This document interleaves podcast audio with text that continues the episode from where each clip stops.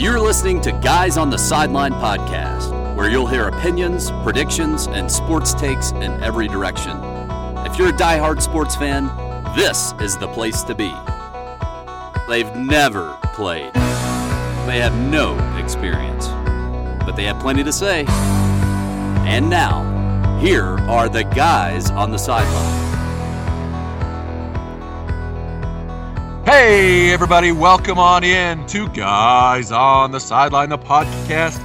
This is episode 79 of the fastest growing sports podcast in and around Buffalo, Fort Erie, Orchard Park, Niagara Falls, and a lot more fabulous locations in the great upstate New York. This is your host, the nearly famous Jeff Burton here. Welcome on in to the podcast. And I am super excited today, like seriously excited, to welcome in a very special guest, John Boccacino. Hey, John, welcome. Jeff, great to be here. Thanks for having me. Well, thank you for making the time for us today. Now, by way of introduction, uh, I know a few things about you, John, and I'll let you fill in the uh, the blanks. But John is a Buffalo Bills season ticket holder and he hosts the popular podcast Buffalo Rumblings. Now, John, I was telling you a little bit about our podcast a minute ago, but this is a podcast of guys on the sideline, and we are real crazed sports fans. We're passionate, we get a little bit nutty, uh, and that's kind of the point of the podcast. But I'm super excited to have you on the podcast because you are, as I mentioned, a huge Bills fan, and, and we're hoping that you can kind of set the scene for us of what things are like up in upstate New York.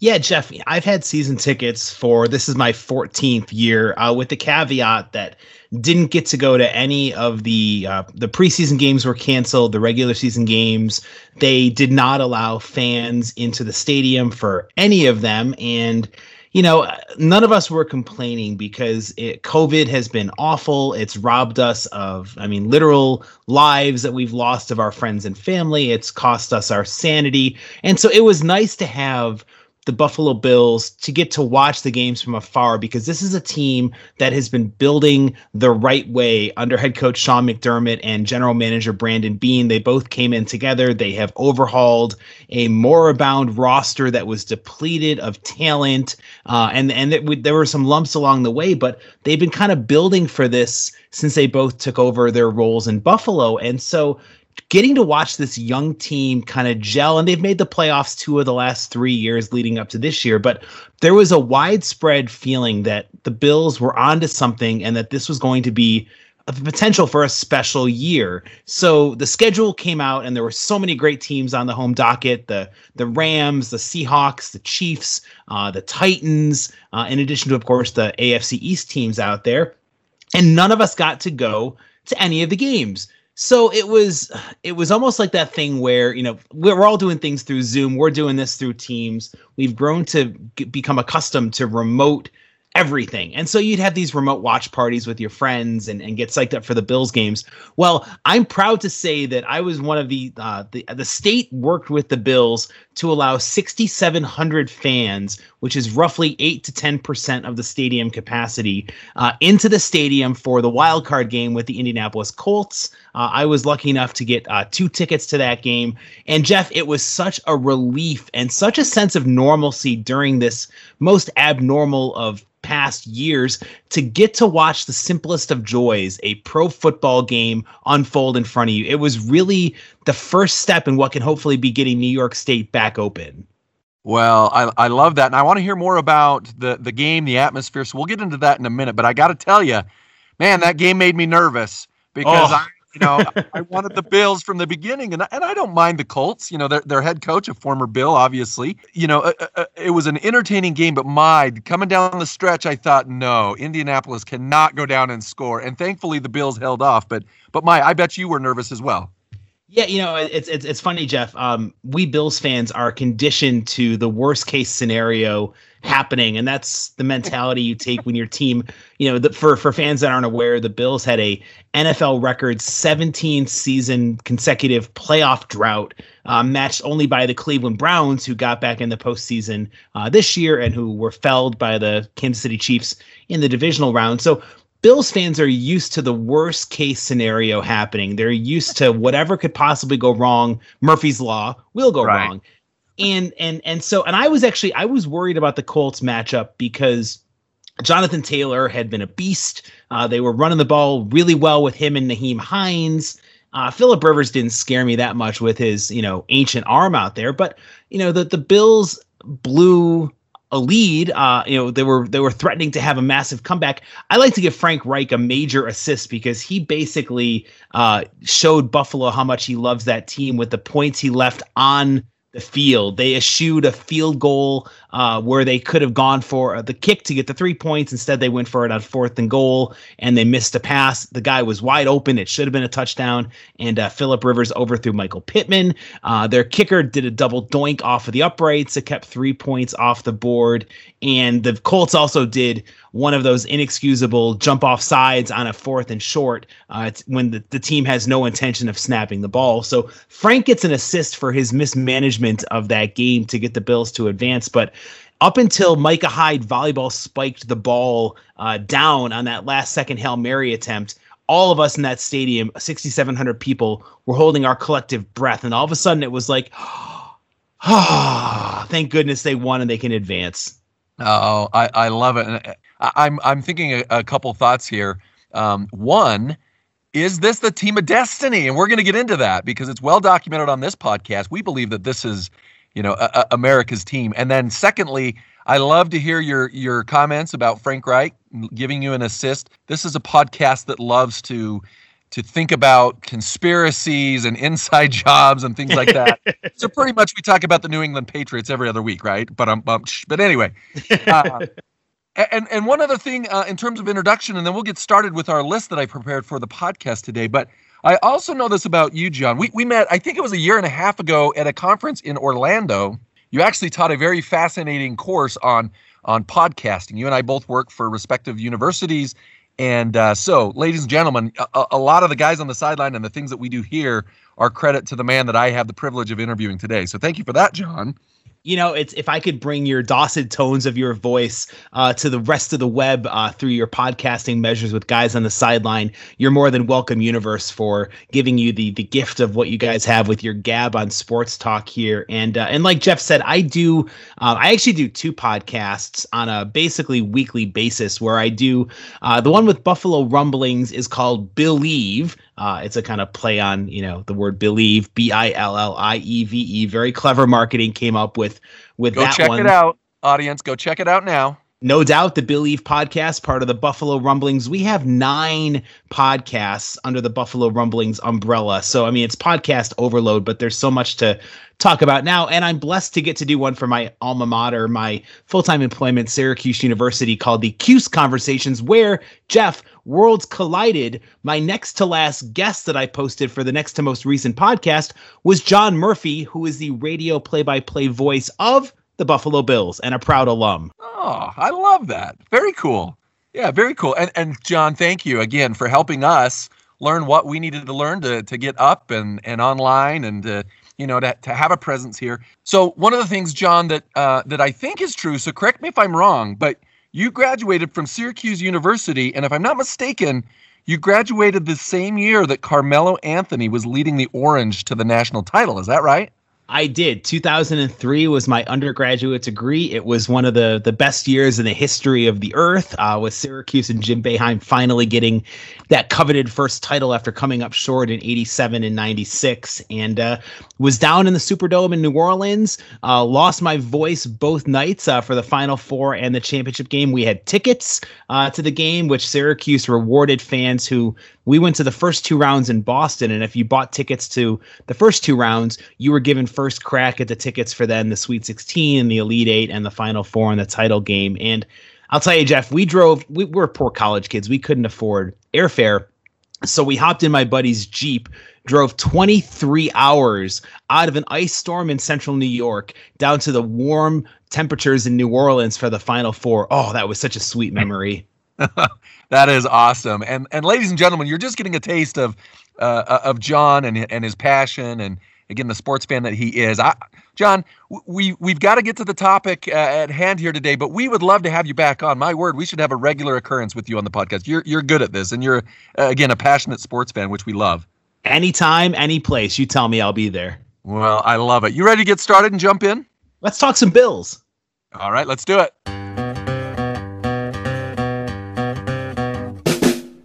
The opinions and predictions on this podcast are right 98.3% of the time. All right, John, you're a guest of the podcast, and just uh, so we can make you feel at home, we'd like to give you a walk on song to kind of get you in the right frame of mind. So, uh, any songs come to mind that you'd like to have us play? Yeah, you know, honestly, I would say because this is what Buffalo needs to do to take care of business on Sunday with the Chiefs. Let's go with the Montel Jordan classic. This is how we do it. This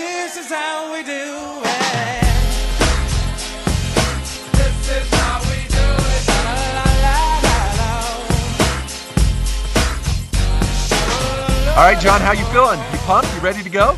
I, I'm I, I wish I could be at this game in Kansas City, but I'm I'm stoked for it. Okay, so John, uh, I have compiled a list. Let me pull that up here. And this would be seven from the sidelines, is what I'm calling it. So I've got seven really quick questions I want to just fire off at you as a, as our again our our Bills representative.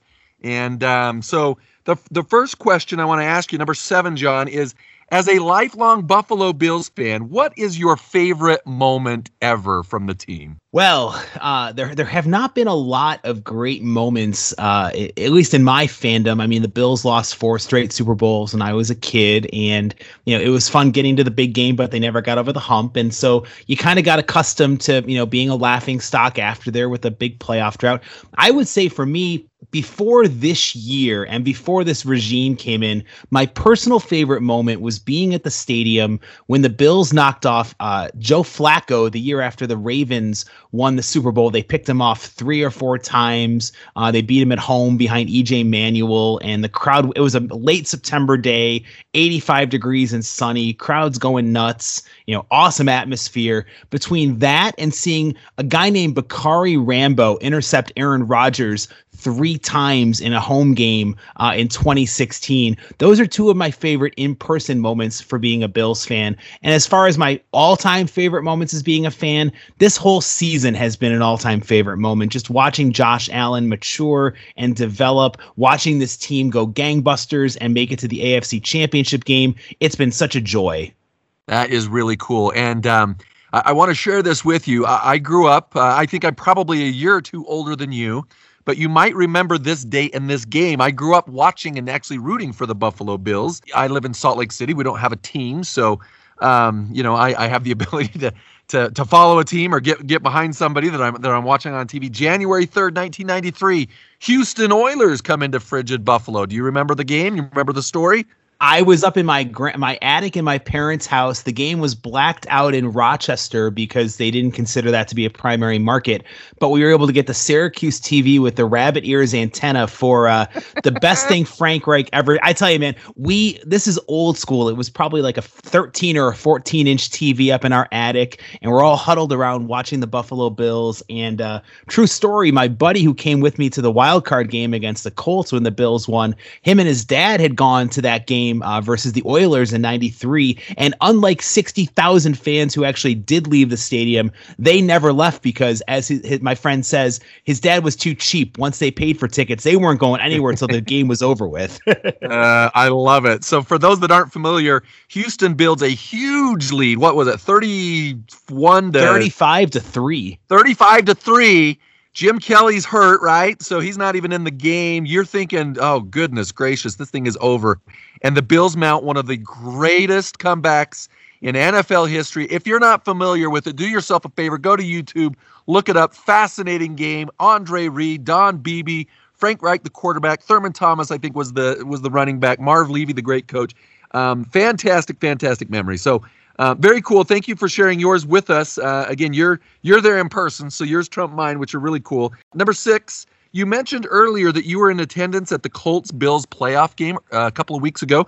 Uh, paint us a picture, if you don't mind. Give us kind of a play-by-play of the atmosphere, what it was like to be in that stadium it was the most surreal feeling of any uh, play any game I've ever gone to. I actually wrote a first person narrative for Buffalo Rumblings describing everything from the process of purchasing tickets. We had to get COVID tested uh, earlier in the week. All fans had to come back with a negative COVID test, and then they didn't allow tailgating. Uh, we basically sat in my buddy's car, had a couple beers, had a sub, and then I'm telling you, I have never heard 6,700 people make more noise. People were we and and listen, I I do podcasts for for a living here with Syracuse.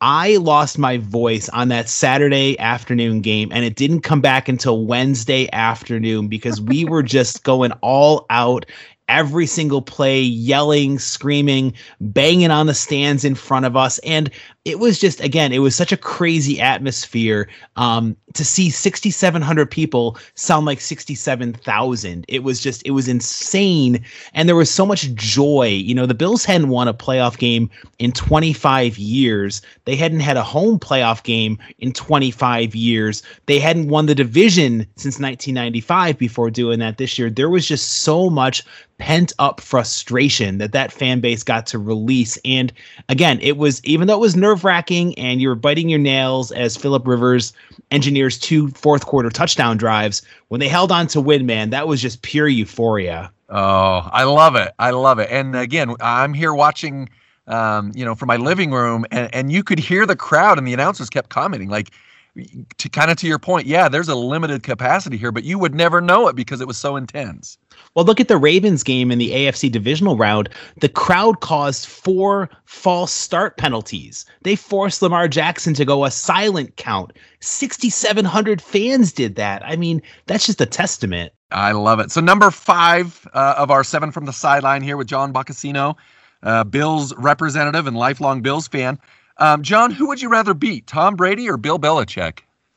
You know, that's a really good question because I uh, Bill Belichick is is is somebody who cheats. Um, you know, let's just put that out there right now. I mean, I and we're not gonna have to go to the video board to see. He he definitely does some nefarious things when it comes to his coaching on the sidelines. Tom Brady, I just despise because he's so damn good. He shouldn't be this good at age 43. He has everything you could possibly want, and he still wants to come back and get another championship. So to me, as much fun if the Bills can get past the Chiefs, I will the Bills will play any opponent who's in front of them, but it would almost seem like it would be karmic and the world would be complete if the Bills beat Tom Brady to win the Super Bowl in this pandemic ravaged year. So I, I, I guess I say I hate them both equally, but I want to. The Belichick's team isn't playing in the postseason, and Brady's is. So there you go.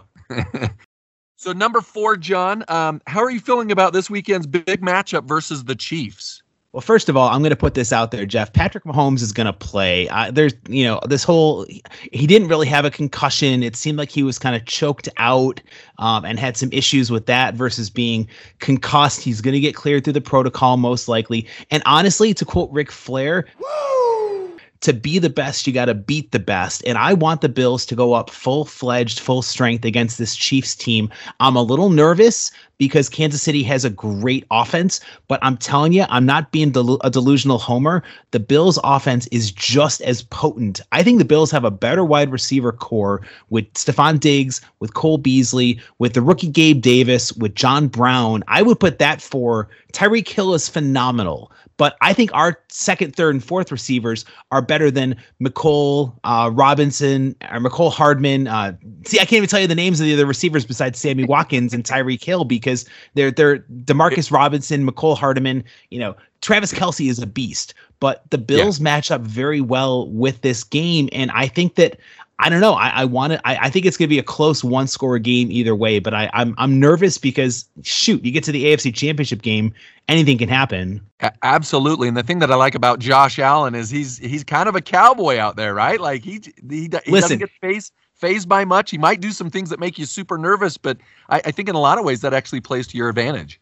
Josh Allen went from being a 52% completion passer to nearly 70%, and he's seeing the field so well. He, credit needs to go to Ken Dorsey and Jordan Palmer, who have worked with him so extensively on his footwork, on not panicking and rushing out of the pocket when nothing is available. He's seeing the field so well. But let's be real, Jeff. Getting Stefon Diggs to catch 1,500 yards worth of passes uh, on 118 receptions or whatever it is surely helps the offense. But I tell tell you, if it weren't for Aaron Rodgers, you're looking at the MVP on Sunday being Josh Allen of the whole National Football League, and that is a remarkable testament to his growth.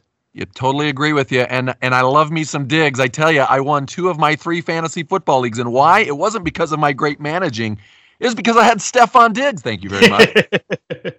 it's hard not to like him. He's all these rumors of him being a me first prima donna diva, completely overblown. He is a perfect teammate, and you look you look at how Josh and Stefon their chemistry. It's just it's impeccable and it's electric yeah. and it leads everything on that offense. It's just it's a the Bills have the one of the best offenses in the whole National Football League, and I never would have thought that a couple years ago. Yeah, well, we love to see it. Very very very cool. Um, Number three, are you a proud member of Bill's Mafia? I am. I am not the type who has ever gone through a table, um, but I have seen people do it. I don't get the allure of it. Um, I, and I'll, I'll, tell you this: Bills Mafia. What it means to me is a a passion uh, for your fan base. These fans have been there again through you know Dick Jauron's teams and Chan Gailey and Mike Mularkey and Gregg Williams, where they're winning three, four, five games, and you would win the tailgate more than having a chance to win the game in the stadium. But they come back week in and week out. The Bills are like family uh, to fans up here, and and and there's nothing wrong with having a a crazy uncle or a crazy cousin who jumps through a table when it's lit in, in flames. That'll never be me, but we've seen some craziness out of Bills Mafia. But I want to say this, Jeff, too, though, real quick.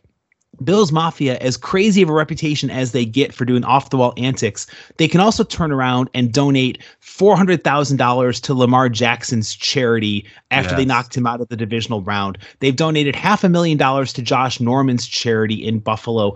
There's something they donated to, to Andy Dalton's charity when he had that fourth down touchdown pass to Tyler Boyd that got the Bills into the playoffs in 2017. This is a fan base that likes to party. They love their football team, but they also give back when called upon. So that's a win-win. Absolutely. It is one of the greatest fan bases in all of sports. I, am right there with you. Very cool. Um, sadly, John, we've run out of time, but two final questions here. What's the best thing about being a Buffalo Bills fan?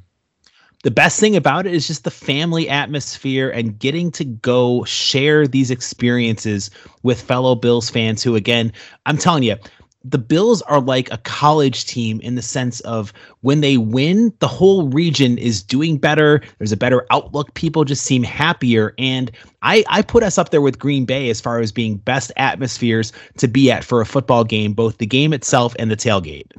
Yeah, absolutely. And I gotta you mentioned Green Bay. I gotta say this. My my dad's a huge sports fan, listener of the podcast, and he is a cold weather fan in terms of he thinks that the teams that should be represented are come from the cold weather markets. And you got Green Bay and you got Buffalo. You don't get much colder than those two, right? No, you don't. And and that's why we we should get two great games on Sunday for the AFC NFC championships. I'm predicting the Packers to beat the Bucs in the NFC, say 27 to 20, and I'm going to go to the Buffalo Bills to advance to their first Super Bowl since 1993, edging Patrick Mahomes and the Chiefs 28 to 24, two dynamic matchups. Oh, I hope you're right. I would love that. I would love that. So that leads me to my final question, John, before we shut it down. Now, as I've mentioned, it's well documented on this podcast that we think that Buffalo is America's team. It's a, such a fun group of athletes, a great fan base, as we've just talked about, and it really is an impossible team to hate. So, my final question is this Is there room on the Bills bandwagon for me and our listeners? Heck yeah, we always welcome people on the Bills Mafia. Nobody circles the wagons like the Buffalo Bills, and those wagons come back time and time again for more fans to jump on. So come support Bills Mafia. We'd love to have your support on our team's bandwagon. I love it. I love it. So you're going 28 24 Buffalo on Sunday. Yep. Even if Patrick, Mah- if if Mahomes doesn't play, and here's the thing too. By by the way, um, not to play doctor, but there's something wrong with Mahomes's foot. There's something you can see on some of these highlights on social media where he's kind of favoring his left foot that gets masked in these concussion talks. So even if he does play, which I think he will on Sunday, I don't think he's a fully 100% Patrick Mahomes. The Bills defense is much better than that week seven, that week six showdown when the Chiefs ran for 260 yards or so on Buffalo. I think Buffalo has the upper and I hope the Bills can pull it through again 28 24. Awesome. Ladies and gentlemen, he's John Boccacino. He's a Bills fan. Go find him on what was the podcast again?